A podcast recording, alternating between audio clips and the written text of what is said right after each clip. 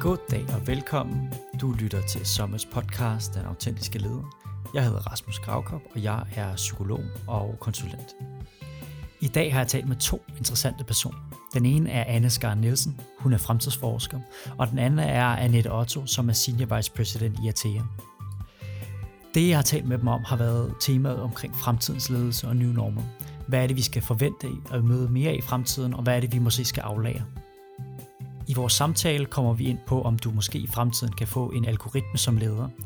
Kan du finde en balance mellem arbejde på virtuel distance og fysisk? Og mange, mange flere ting. Feedback og den tredje spirituelle revolution. Du skal lytte med til afsnittet, hvis fremtiden både skræmmer dig, forvirrer dig og interesserer dig. Og du skal lytte med til afsnittet, hvis du som leder gerne vil prøve at forstå, hvordan du skal lede og håndtere medarbejdere i en ny fremtid. Jeg har fundet tre gyldne guldklumper fra vores samtale frem til dig, inden samtalen går i gang. Værsgo. Men, men jeg tror, at succes i fremtiden handler om at løse problemer. Mm. Altså jeg tror, at virksomheder skal løse problemer. Så du møder ikke ind, fordi at det er en børnehave, eller det er opbevaring af min krop, eller fordi som gjorde mine forældre, du ved, mm. og så sidder vi her, og så passer vi vores skrivebord. Mm. Den tid tror jeg simpelthen er slut. Ja. Det er ikke det samme som at sige, det godt kan lade sig gøre, mm. fordi der er nogen, du ved, der er jo altid nogen, der bliver, der er altid niche til alt. Men jeg tror, at folk vil være drevet af, at når jeg møder ind, så er det fordi, vi har et problem. Mm. Og det problem, det skal løses. Mm. Når vi har løst det problem, så skal verden rent faktisk være blevet til et bedre sted at være. Mm. De to ting, der optager mig lige for øjeblik, det er det her med, at det bliver meget tydeligt, når man går ind i en krise, som det her jo er. Mm. Det er, så står du med det, du har. Ja. Du står med de ledere, du står med den kultur, du står med den infrastruktur, du står med hvad som helst. Og du kan ikke lave det om over natten. Nej. Så du er nødt til at bruge det, du har i rygsækken. Selvfølgelig kan du arbejde på, at det, du har i rygsækken, er optimalt.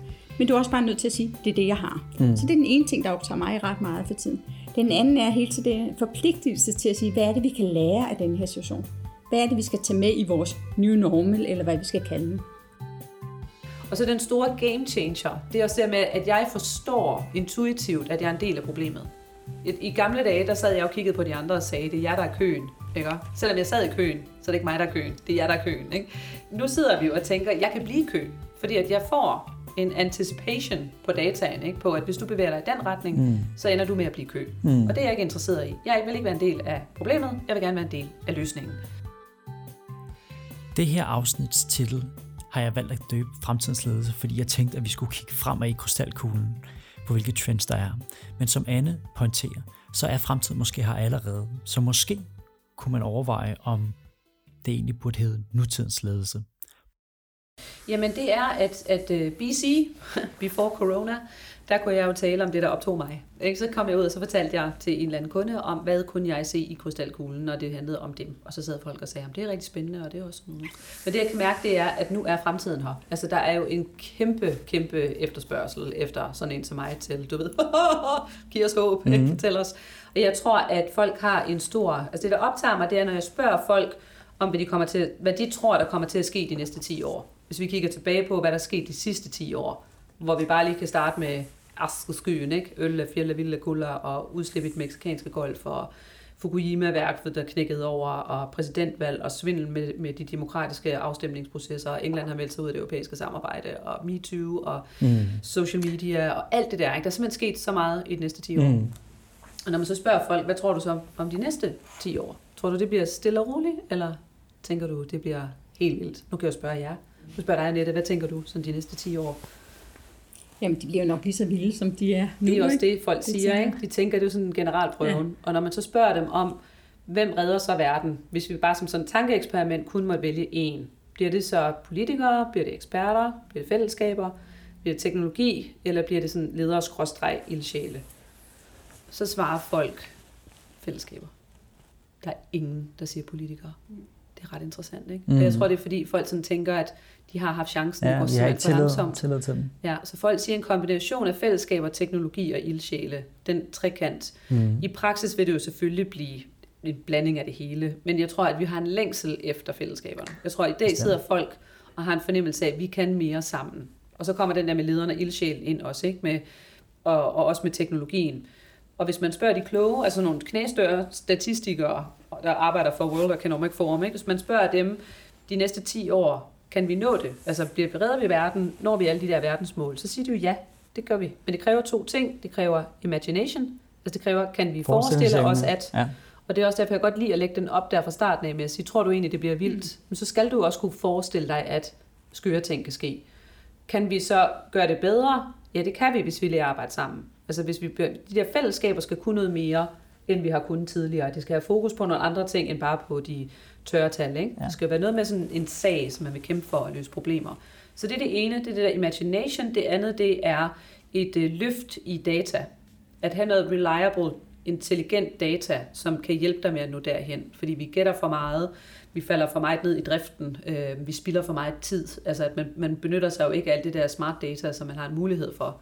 Så det siger de, de kloge der, ikke? det siger de to ting. Det tror jeg faktisk er rigtigt. Altså der imagination ja. og data, men i høj grad også det, at vi så som mennesker kan mødes omkring det, og, og løse problemerne. Men jeg tror du ikke også, man kunne tænke, det er også noget med agiliteten? Fordi jeg tænker, der er jo ikke nogen, der kan planlægge 10 år frem. Vi kan ikke mm. planlægge 3 uger frem for ja. øjeblikket. Så det her med, så sker der et eller andet, og så vores evne mm. til at mm. sige, hvad, hvad betyder det?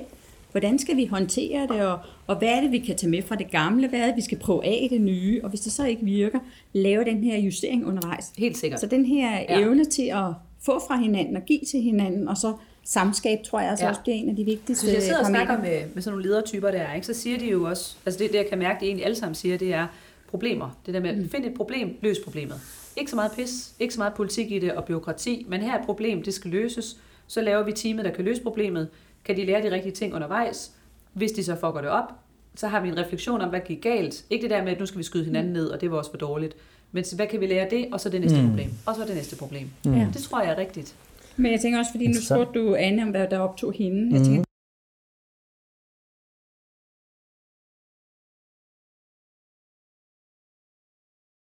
de to ting, der optager mig lige for øjeblik, det er det her med, at det bliver meget tydeligt, når man går ind i en krise, som det her jo er. Mm. Det er, så står du med det, du har. Ja.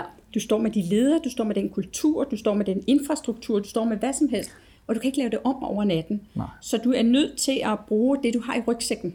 Selvfølgelig kan du arbejde på det, du har i rygsækken er optimalt, men du er også bare nødt til at sige, det er det, jeg har. Mm. Så det er den ene ting, der optager mig ret meget for tiden. Den anden er helt til det forpligtelse til at sige, hvad er det, vi kan lære af den her situation? Hvad er det, vi skal tage med i vores new normal, eller hvad vi skal kalde den? Så de to ting ja. optager mig en del. Ja. Øhm. Spændende. Jeg tænker, at vi skal komme mere ind på. Og jeg synes egentlig det også, det er ret oplagt, når vi taler fremtidsledelse, at vi er her i Ateas hus, fordi at når man kommer ind, så er det ligesom, for, for lytterne, der, der, der skal forestille Det er ligesom at komme ind i sådan en Humac-store, hvor der er computer og så til udstilling -agtigt. Og der er en øh, reception, der er blevet lavet om. Det er ikke en normal reception. Det er sådan en, du kan ja. få en kaffe, og du kan tjekke ind på en computer. Ikke? Altså, ja. Det er sådan, det, det, er sådan, det, det, det taler til ens forestillingsevne. Det er her nu. Ja, mm. præcis. Ja. Så det er et ret oplagt sted, hvor mm. vi får vores samtale. Øhm, synes jeg. Men prøv, Annette, prøv at sætte nogle ord på, for jeg ved at du har lavet nogle rapport i forhold til det her med, at nu vi arbejder meget hjemmefra, sådan noget. altså hvad, hvad, hvad, hvor, hvad er vi i lige nu, sådan som du ser det fra dit sådan, praksis ståsted? Jamen hvis, en lang forklaring var jeg lige ved at sige. Jeg synes allerede, da vi begyndte at lukke ned, der var jeg nysgerrig på, hvad betyder det her? Hvordan vil det fungere, hvordan vil det ikke fungere? Og så i stedet for ligesom at have nogle antagelser, nogle synsninger, som jeg nogle gange kalder det, så gik vi faktisk ud og spurgte danskerne, hvordan er det her? Så øh, midt i maj, hvor øh, danskerne var hjemme og passede børn samtidig, var bekymrede og ikke vidste, om de var købt eller solgt, eller hvad det var, så gik vi ud og spurgte, hvordan fungerer det her?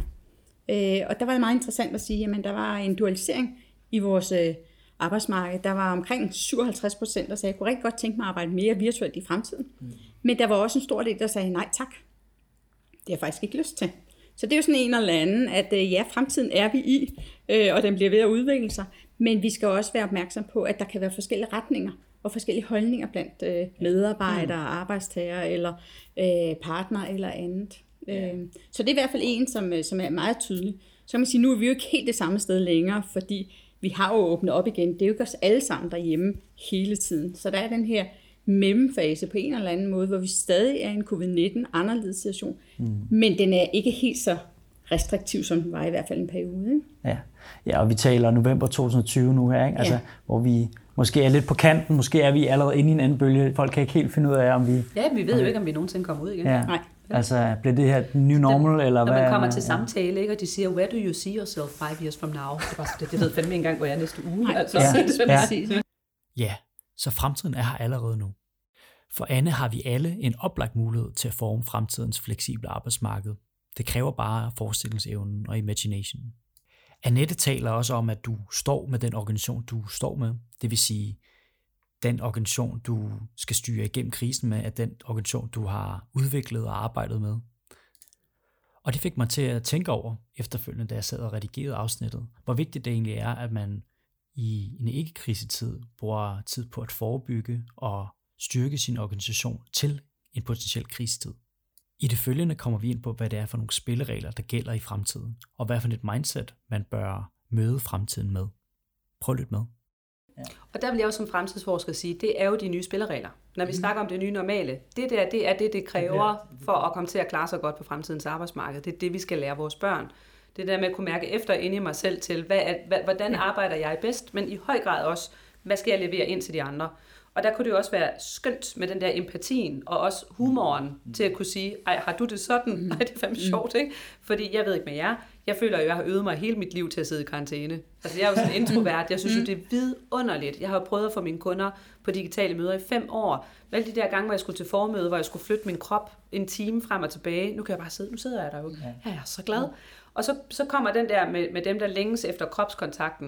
Men jeg kan ikke lade være med at sige til dem, nu får du lov at mærke smerten, ikke også? Det der, du trives i, det er det, jeg havde. Mm. Det der var forfærdeligt for mig, som jeg har levet med hele mit liv.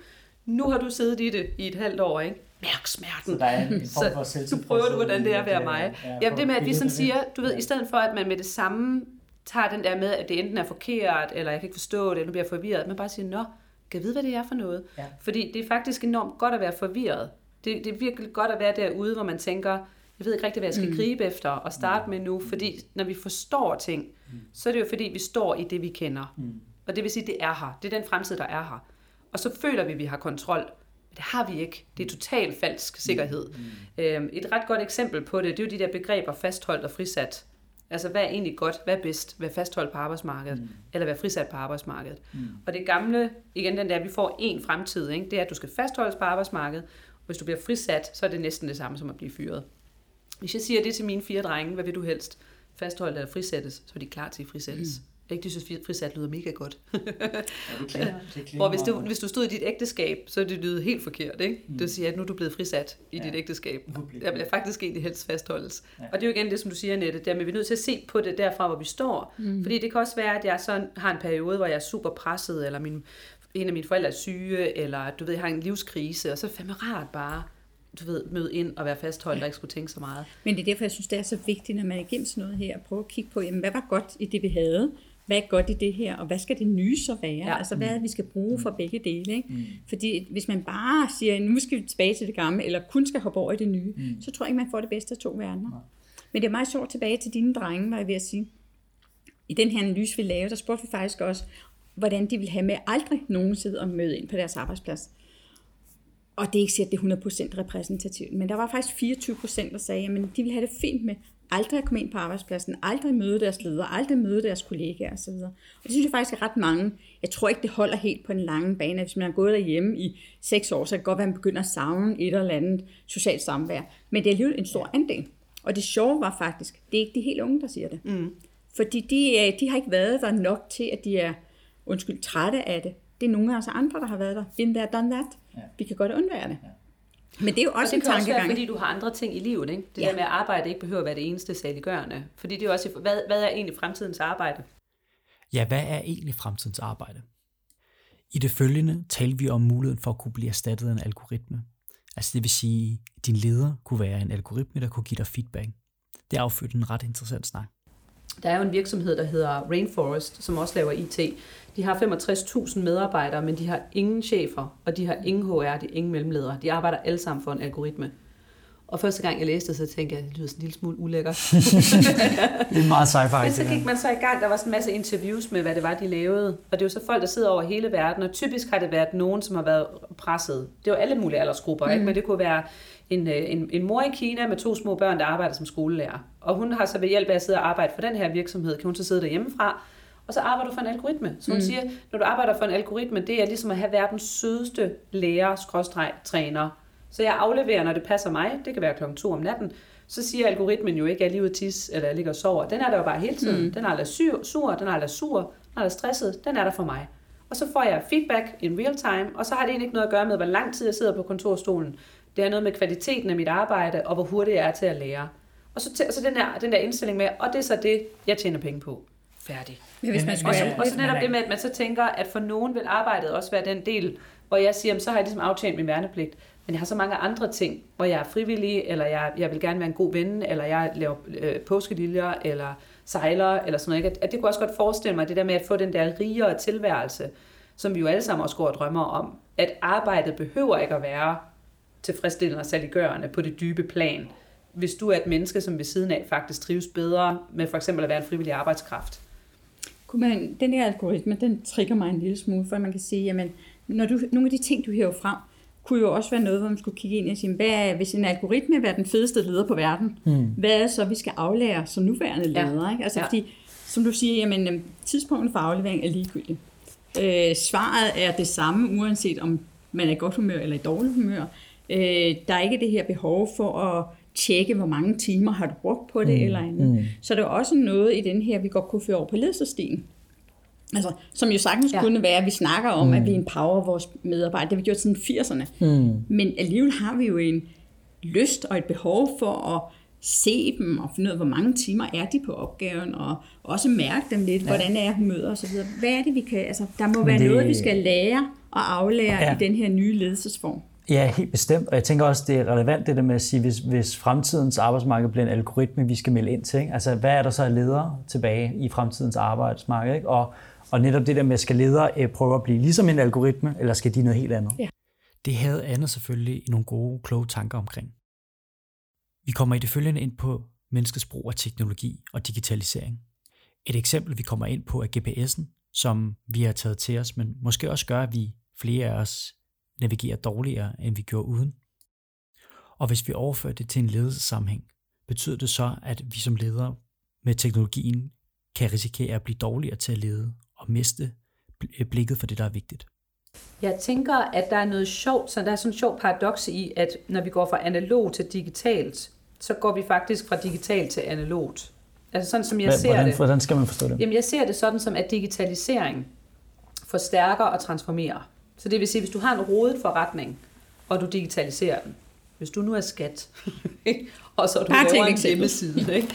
Så, så, så, så forstærker den bare det rod, der var der i forvejen. Så hvis du nu som udgangspunkt var lidt byråkratisk og lidt svær at komme i kontakt med, når du så digitaliserer din BIX, så bliver du bare mere byråkratisk og sværere at komme i kontakt med. Ja. Fordi det digitale forstærker. Det vil så sige, hvis, hvis, øh, hvis du føler, at du kommer længere væk fra folk med det digitale, mm. og så du digitaliserer mere oven på mm. det, jamen mm. så kommer der bare mere afstand. Mm. Så det digitale tvinger os til at sige, hvad er problemet? Mm. Altså, hvad er det, du gerne vil have? Hvor mm. vil du gerne hen? Så skal jeg nok hjælpe dig med at komme derhen. Mm. Men du er nødt til selv at have en holdning til, hvad det er. Så, så hele det der, det er jo sådan et oplagt, ikke? Altså jo mere ja. robotterne kan komme og overtage, jo mere bliver vi jo tvunget til ikke at være robotter. Mm. Så vi bliver tvunget til at være mennesker. Ja. Og det der med at kunne skelne mellem, hvornår er noget rigtigt og forkert, så er sådan en mavefornemmelse. Mm. Det som vi gør for vores børn, der skal jeg jo også stå og kunne navigere for dem i forhold til, hvad der er rigtigt og forkert. Hvad bygger jeg det på? Jeg mig selv. Mm. altså det er jo ikke der, hvor jeg siger, det har den store drejebog sagt til mig. Ikke? Nogen henviser måske til Gud. Men som regel vil jeg sige, at forældre er nødt til at stå og sige og navigere, som du har siger, Nette, med det du har, der hvor du er, og det energiniveau. der prøver du så at gøre det så godt du kan. Mm. Nogle gange går det rigtig godt, andre gange går det ikke så godt. Så jeg tror, at lederrollen kunne sagtens blive sådan noget, en forældrerolle, og det vil også klæde lederrollen at være altid to. Det kunne jeg faktisk godt tænke mig i fremtiden, ikke? at det leder ja. er altid en mor og en far i godsøjne. Det behøver ikke at være en mand og en kvinde. Men det, du har hele tiden sparringspartner, for jeg tror, at den der handlingen og så eftertænksomheden. Mm. Det at gøre noget og mm. eksperimentere, men bagefter lige touch base ja. og så kigge på, hvad var, det, hvad var det, der skete.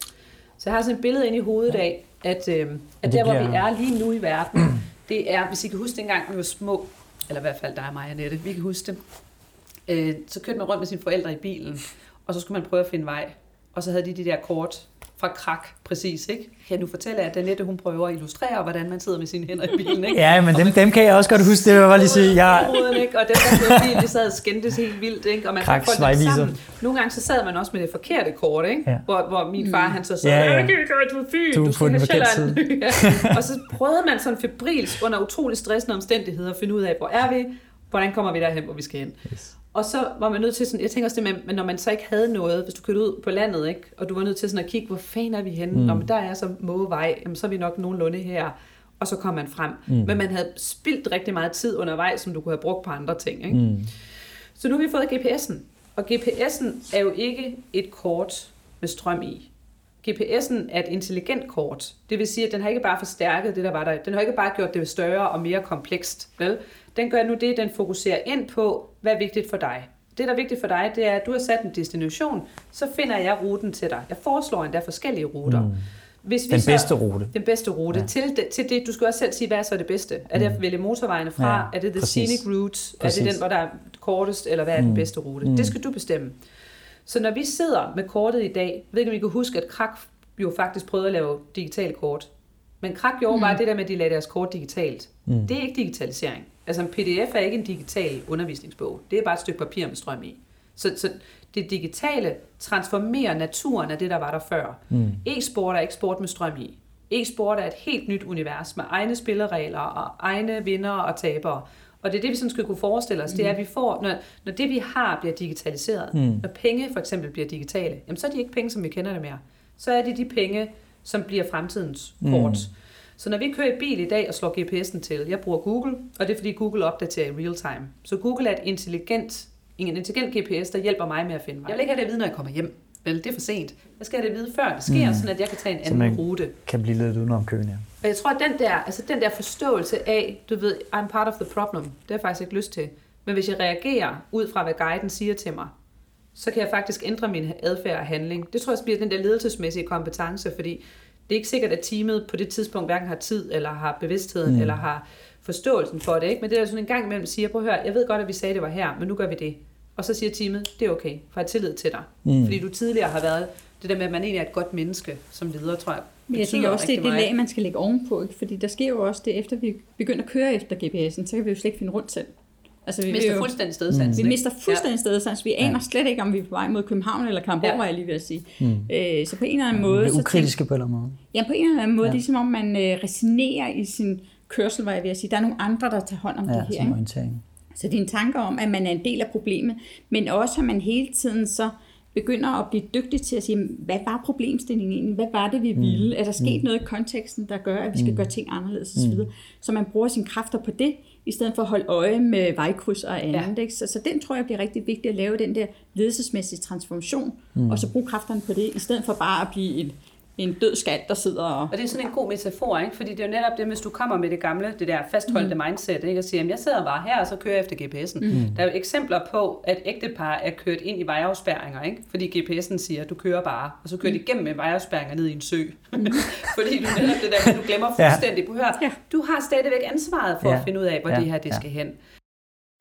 Som leder er det altså vigtigt, at man fastholder sin kritiske sans og mavefornemmelse i forhold til, hvor man skal hen. Og fra at have talt om teknologier og digitalisering, så vender vi tilbage i samtalen, hvor Annette giver et bud på, hvad ledere skal aflære og tillære. Jeg tror, at noget af det, der er, kan være angstprovokerende, det er, at som nuværende leder, så har man nok en tro på, at, at øh, man via synlighed, altså fysisk mm. synlighed, kan lede, og at man via fysisk samvær kan mærke, er medarbejderne med. Så jeg ja. tror, den der øh, tanke om, at det gør vi via det fysiske. Det gør i hvert fald, at man skal transformere sig over og sige, men der er en anden måde, at jeg skal udpege retning. Der er en mm. anden måde, hvor jeg skal få mine medarbejdere til i større omfang at lave selvledelse, og måske også i større omfang at dele deres oplevelser. For jeg kan jo ikke have oplevelser på det hele, for jeg kan ikke mærke det alt sammen. Så finde en måde, hvor hver enkelt teammedlem også byder ind med, hvordan er det, jeg ser verden? Hvad er det, jeg oplever?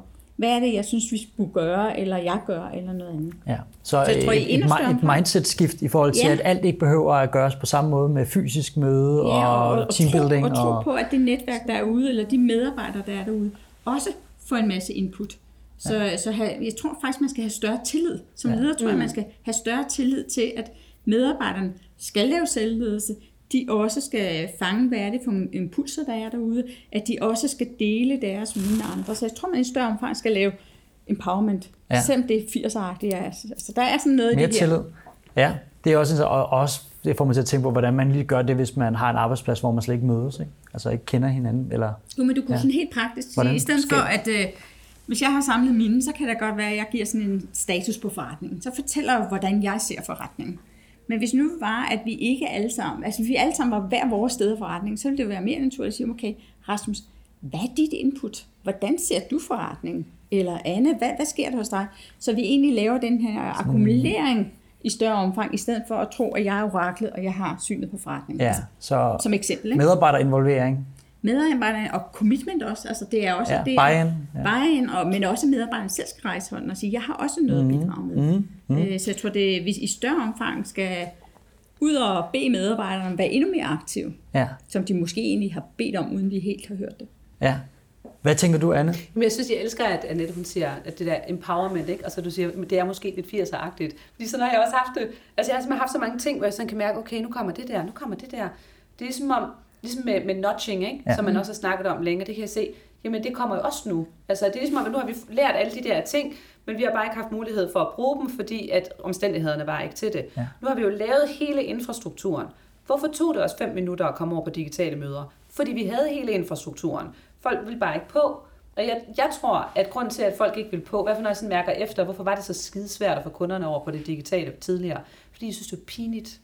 Synes, det er pinligt at sidde, hvis jeg, for eksempel med bankerne, når de prøvede at sætte det op. Mm. De kunne ikke finde ud af det. Mm. Vel, det kom aldrig til at handle. Jeg vidste altid, hvis jeg havde et digitalt møde med en bank, så kunne jeg bare sidde og arbejde i 45 mm. minutter, fordi de kunne simpelthen ikke finde ud af at starte Skype op og få de andre på.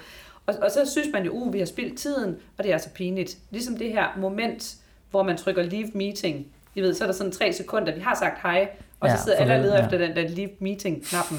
Og så for rigtig mange, der er det, Ja, det er bare rigtigt. virkelig awkward. Det er sådan et pinligt moment. Derfor kan man nu se, på verdensplan sidder folk og vinker, altså med begge hænder, der sidder de bare. Fordi nu signalerer vi tydeligt over for hinanden, at mødet det er slut, mens vi så kan sidde og finde den der lige button, sådan at det ikke er pinligt. Så, så, så det, alt det der, som vi tidligere har, og det tror jeg også er et godt budskab til lederne, det er, du er ligesom sådan en julemand, ikke? Du har alle de der ting nede i din sæk, og måske var du lidt træt af at høre om robusthed, eller du synes empowerment lyder åndssvagt, eller notching, det var vi også færdige med. Ej, nu skal vi faktisk til at bruge det. Og er der noget, I sådan tænker, altså fordi der er jo meget nyt, der er sket det her år. Det har på en måde været et meget anderledes arbejdsår. Er der noget, hvor I tænker, uh, det her, det, det kan jeg godt se ender galt, eller det her, det skal vi være særlig opmærksom på. Det her, det, den her trend bekymrer mig. Men der er jo mange ting, tænker jeg. Altså, det skal der jo også være. Det skal jo kilde i maven, når vi skal Ja. gøre ting anderledes, og vi er i en uvandt situation. Ikke? Men hvis jeg kigger sådan lidt ind på, hvad der, hvad der lider, når vi er meget remote, det er jo samspillet. Det er samværet, ja. det er nærværet, det er samarbejde på tværs. Og måske også innovation. Ja. Og udvikle innovation, tænker jeg i hvert fald Udvikling og også. innovation også. Det, Så jeg tænker noget med det her samarbejde, udvikling innovation, mm. skal vi jo være skarpe på. Hvordan mm. gør vi så det? Mm. Øh, fordi der er jo masser af fordele ved at være virtuel. Der er rigtig meget, der er meget effektivt, når vi er virtuelle. Men der er også nogle ting, hvor tiden i sig selv er med til at gøre resultatet godt. Og det kan både være nærværsfølelsen, men det kan også være udvikling og andre faser. Ikke? Mm. Eller en ny relation skal der også arbejdes ekstra på, fordi mm. når ikke vi kan se hinanden på samme måde, eller mm. fornemme, så skal der arbejdes lidt ekstra på. Så der er det helt klart nogle ting, hvor jeg tænker, at vi skal arbejde på, at, at vi også tilfredsstiller det behov, øh, og at vi også bevarer nogle virksomhedskulturer og, og de forskelligheder, der er, så Ja. det ikke bare bliver same same Ja. det hele. Så, så jeg tænker, der er helt Jamen, klart er noget, som er, som er den side, hvor vi skal hjælpe hinanden med at, at bevare noget fokus. Ja. Øh, for det fylder Ja. ja. også i vores tilfredshed med at være på arbejde eller være sammen. Ikke? Fordi, for jeg synes også, der er noget paradoxalt i, hvis, hvis fællesskabet bliver løsningen, det var det, du sagde Anne, til at starte med, altså, og det tror jeg på, at vi, vi, vi, vi, vi skal fællesskabet, vi skal sejre gennem fællesskabet, så er der noget paradoxalt i, at vi, vi kommer længere væk fra hinanden med det der virtuelle, og at flere føler sig ensomme og alene mm. og isoleret og Men det er også min pointe, det der med, at teknologi løser ikke noget i sig selv, fordi teknologi forstærker det, der er. Så hvis folk var ensomme i forvejen, så bliver de mere ensomme, når du får teknologien. Ja. Men hvis du så kan slippe den, den der med, at man siger, okay, hvis jeg nu lige prøver at sige, "Pff, de kan slippe på det gamle, ikke? hvordan kunne det egentlig være, hvis vi så kom herover? Så er du der med nødt til at være tydelig. Du er nødt til det igen det der med, ligesom når du går på en restaurant, og du ved, universet kan servere alt mad for dig. Så skal du heller ikke sidde og sige, jamen det kan jeg ikke lide. Ved jeg heller ikke romkugler. Jeg kan heller ikke rugbrød. Jamen det serverer vi slet ikke. Nå, men så skal det i hvert fald ikke være. Hvad vil du have? Hvad vil du have? Det er det, som fremtiden står og siger. Det er, kom nu og leg med mig. Jeg kan give dig alt det, du gerne vil have. Vi kan løse alle problemerne. Men du er nødt til at sige, hvad det er, du gerne vil have. Og du kan ikke starte en sætning med at sige, jeg er bange for, at det brænder på.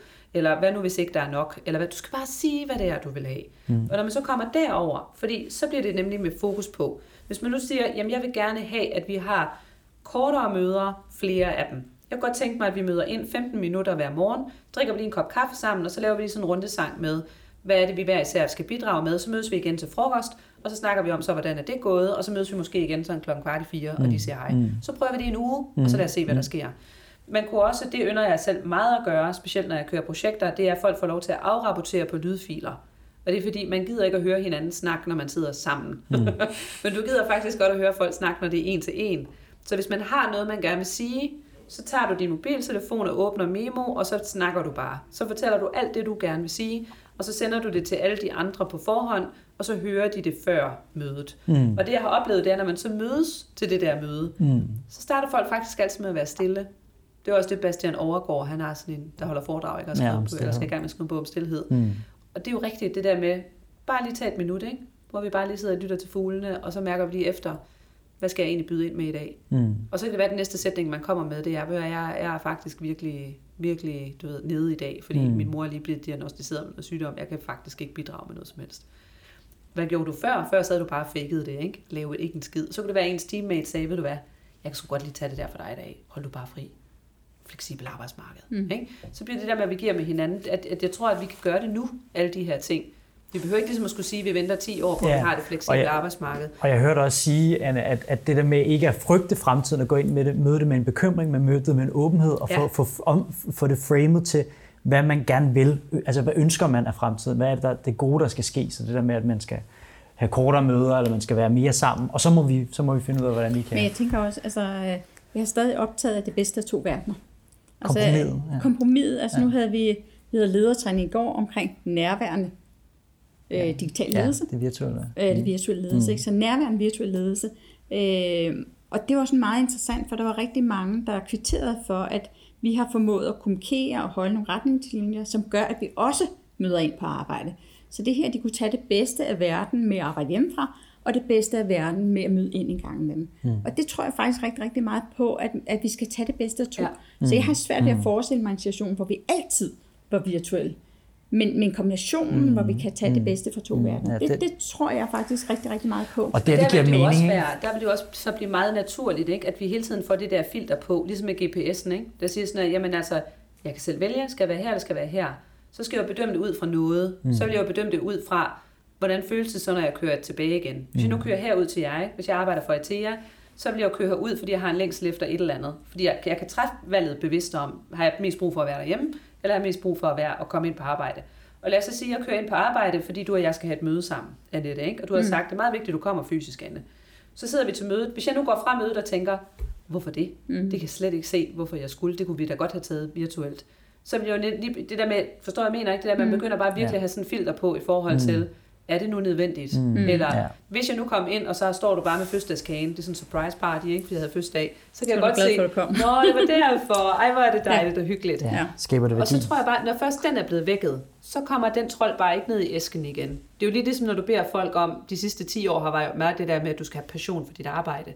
Når du har åbnet den æske, så kan du ikke lukke den igen. Vel? Du kan ikke komme og sige, nu skal vi ikke have passion i arbejdet mere.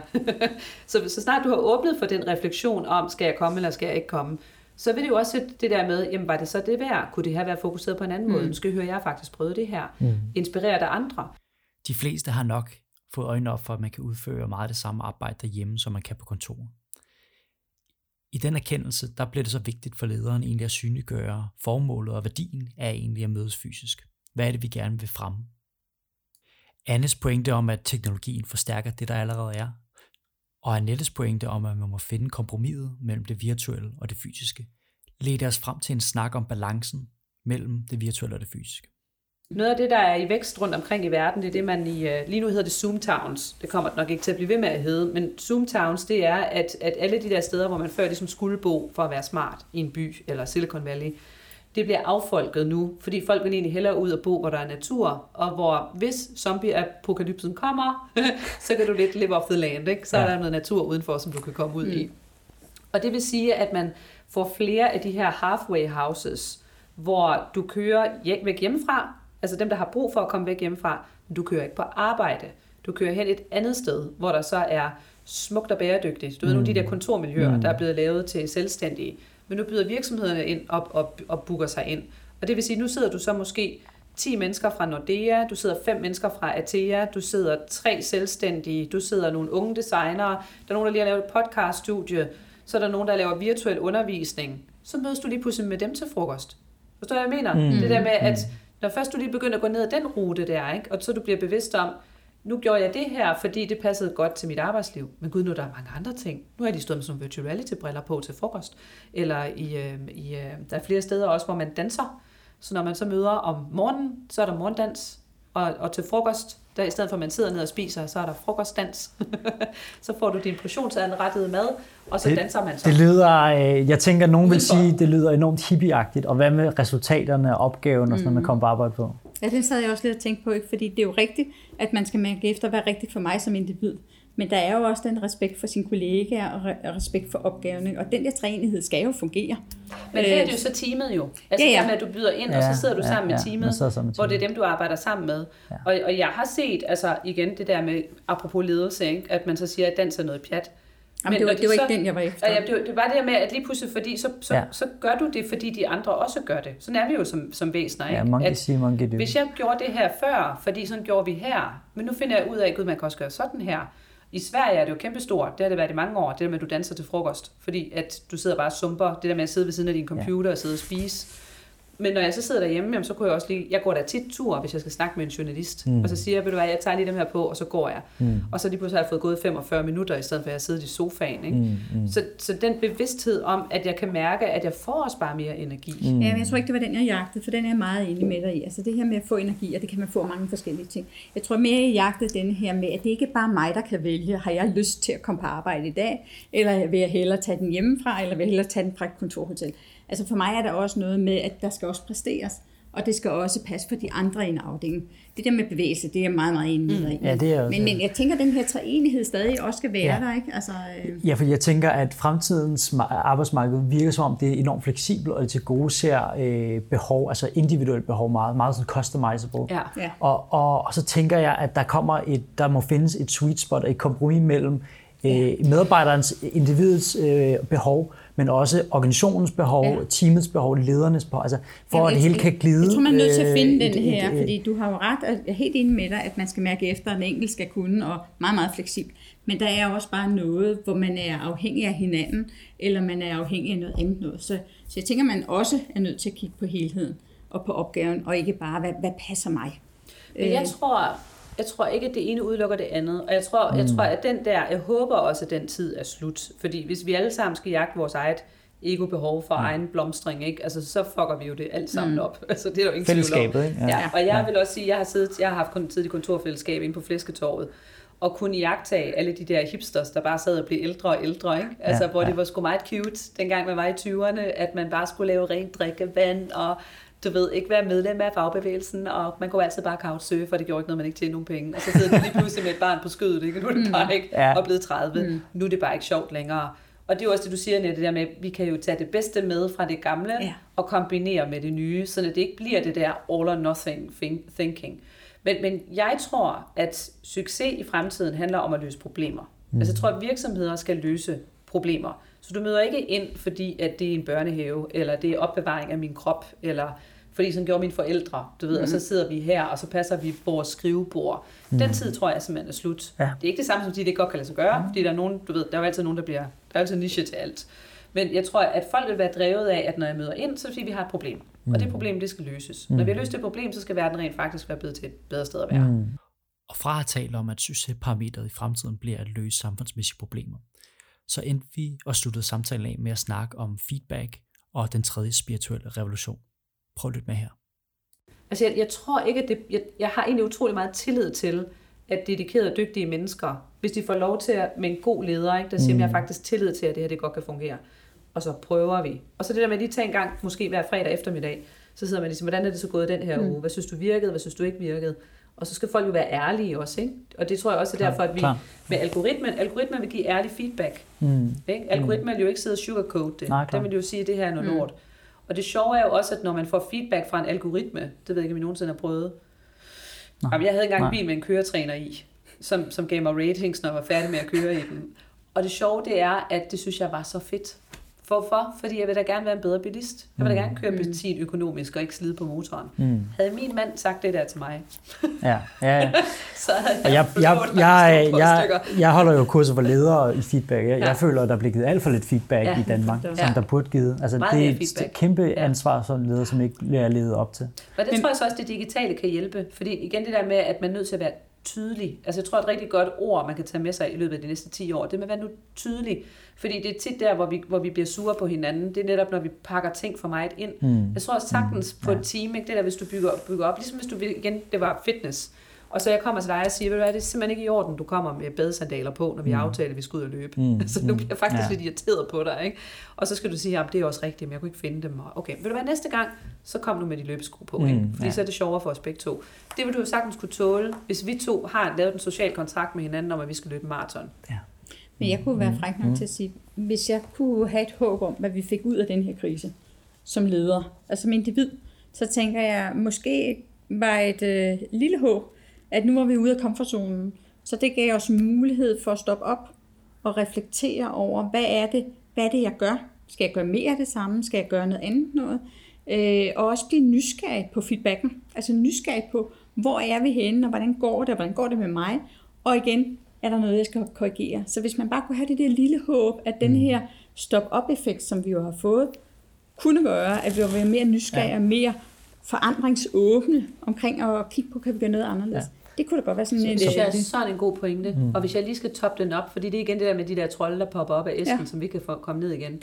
Så, øh, så noget andet, apropos hvad der optager mig, øh, den tredje spirituelle revolution.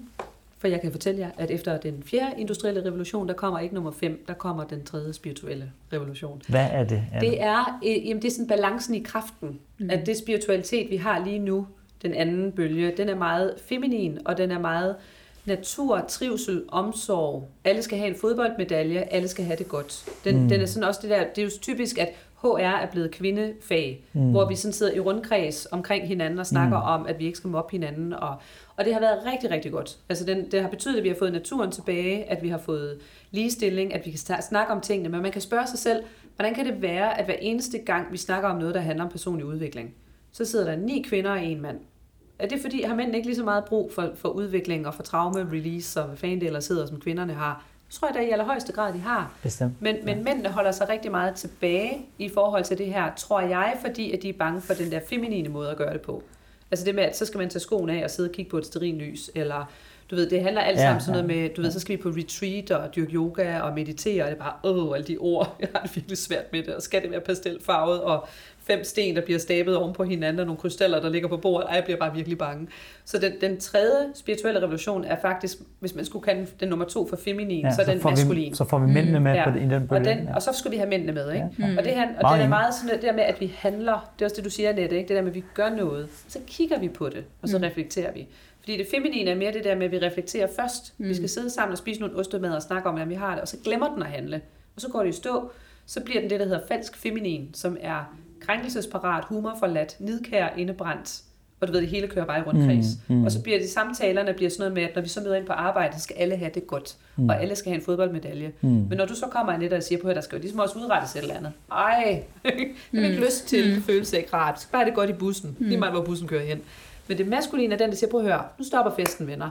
Nu skal vi den her vej. Der er simpelthen for meget ævle herovre, jeg er ked af at sige det.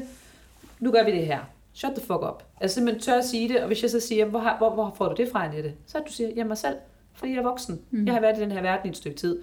Jeg mærker ind i mig selv, det der er rigtigt, det der det er forkert. Mm. Og nu gør vi det her, nu træffer vi den her beslutning, og så gør vi den til den rigtige beslutning. Mm. Og hvis vi finder ud af undervejs, at vi skal korrigere, jamen, så korrigerer vi. Men jeg er ligesom kaptajnen på skibet. Så hvis der er et stormvejr, jamen, så er der bare brug for, at der er en, og så helst to, ikke? Der, så, der har lov mm. til ligesom at sige, nu tager vi den, nu yes. beskytter vi jer, nu passer vi på jer, nu mm. sætter vi retningen og kursen.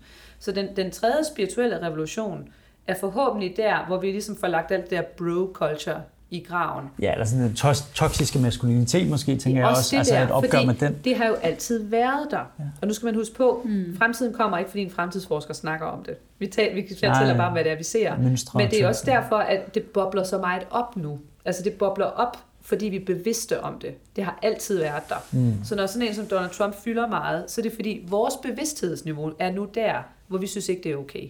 Jeg tror også, de fleste vil være enige i, at alt det der MeToo og græmse og tunger i ører og sådan noget, det handler ikke om mænd og kvinder. Det handler om ordentlighed. Hvordan er vi over for hinanden mm. på en arbejdsplads? Mm. Mm. Altså, jeg kunne godt tænke mig at se det move, hvor det er, man stikker en tunge ind i øret på. Det har jo aldrig været rart at få en tunge i øret. Det har aldrig været rart, ikke? Hvordan fanden kan det egentlig lade sig gøre? Så nu kan jeg godt sidde og tænke, apropos nysgerrighed. Ja, så det skal da være den eneste grund til, at vi stikker tunger i ørerne på hinanden i fremtiden. Det er fordi, vi skal sådan finde ud af, hvordan fanden gør man mm. egentlig det? Så, så den, den der balance i kraften, tror jeg, ja. om 10 år, og, håber jeg. Og hvis, vi skal, og hvis vi skal spurgte ind på, på lederen, fordi det, er, fordi det skulle den, lige have med, lige tage, tage ja. på den der med, fordi jeg tror, hvis man ligesom igen siger destinationen, ikke? Med, ja. at kunne vi være der, hvor, hvor det faktisk er mennesker, ikke? gode mennesker, mm. og vi øver sig at være gode mennesker sammen. Men jeg tror på den korte bane, det jeg i hvert fald oplever, når man begynder at snakke om det der, som du nævner, Annette, ikke? med mm. at, at give den der plads til hinanden, det er, nøj, hvor er der meget nede i kælderen. Mm. Altså, så snart du viser en empati over for andre, specielt de der mænd. Altså, hvis jeg sidder og snakker, jeg kan godt sige, mænd elsker at snakke om den tredje spirituelle revolution. Helst på tomandsplan med et glas rødvin. de kan simpelthen ikke få nok. De længes sådan efter det. Ja. Det der med at være et ordentligt menneske, mm. en god mand, en god bror, en god far, en god søn, en god leder, du ved sådan, ordentlig. Nej, hvor kan de snakke om det, ikke? Men nedenunder, ikke? så kommer jo alt det her år, vi har haft, ikke? hvor alting var sådan noget, og så snakker vi ikke mere om det. Ja. Og så lægger vi låg på. Hvor jeg tror, kvinderne, vi har ævlebøvlet af. Ikke? Vi har snakket, vi har snakket med hinanden. Ligesom hvis en kvinde ja. bliver fyret, så møder vi jo hinanden der. Hvor der stadigvæk er der jo rigtig mange ja. i de der hvide middelaldrende mænd, der tager det så personligt, Bestemt. hvis de bliver fyret. Mm. Og vi skal til at runde af nu her. Oh, for, så, så har I noget øh, til sidst sådan på, på falderæbet, noget I en tanke eller noget, der skal siges? Ja, men det skal nok gå alt sammen. Det, altså, jeg, jeg er helt overbevist om, at de næste 10 år, det bliver, det bliver epic. Jeg håber virkelig, man husker det der med, at vi skal holde, holde blikket på destinationen, på hvad det er, man gerne vil hen, og så vælge at tro på det bedste. Altså virkelig vælge at tro på det bedste.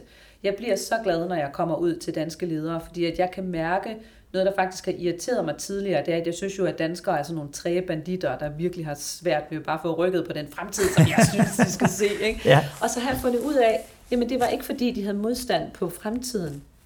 Det var fordi, de ville have de andre med.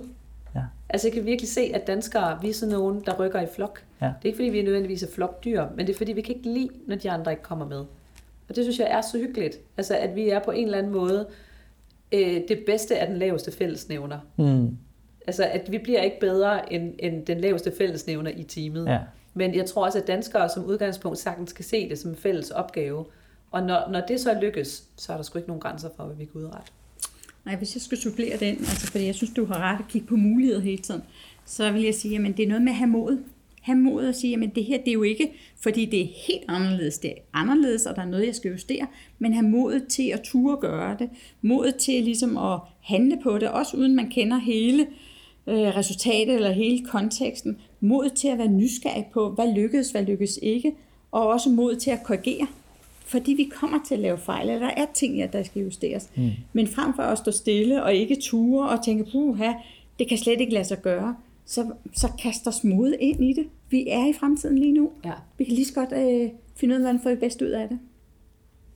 Bum klogere. Jeg synes, det har været en fed samtale. Jamen, jeg vil ja. blive ved. Og slutte på det en positiv øh, ja. note. Fremtiden skal vi bare byde velkommen. Det skal nok gå. Ja. ja den står bare og venter på, at vi kommer og leger. Ja. Det gør den. Og jeg kan også fortælle, at, at mod i virkeligheden ofte er mangel på realitetssans. Hvis man lader være med at tænke så meget over, hvad der kan gå galt. Og så det er derfor, de unge er så modige. De unge er så modige, for de ved slet ikke alt det, der kan gå galt. ja. Ja, så dels det, ikke? det der med at lade være med at tænke så meget, og så bare få det gjort, hvis man intuitivt kan mærke, at det er det rigtige. Ja. Og det kræver så til igen det der med fællesskabet. Ikke? Ja. Altså, at hvis, hvis man kommer tilbage og får knive i ryggen, fordi man har lavet en fejl, så er det jo klart, så er det jo ja. ikke fedt, vel? Men Nej. hvis ens team står og siger, Annette, det var fandme ja. godt. Nøj, hvor gik det galt. Men altså, nej, hvor har vi lært meget ja, af det. præcis. Ikke? Så...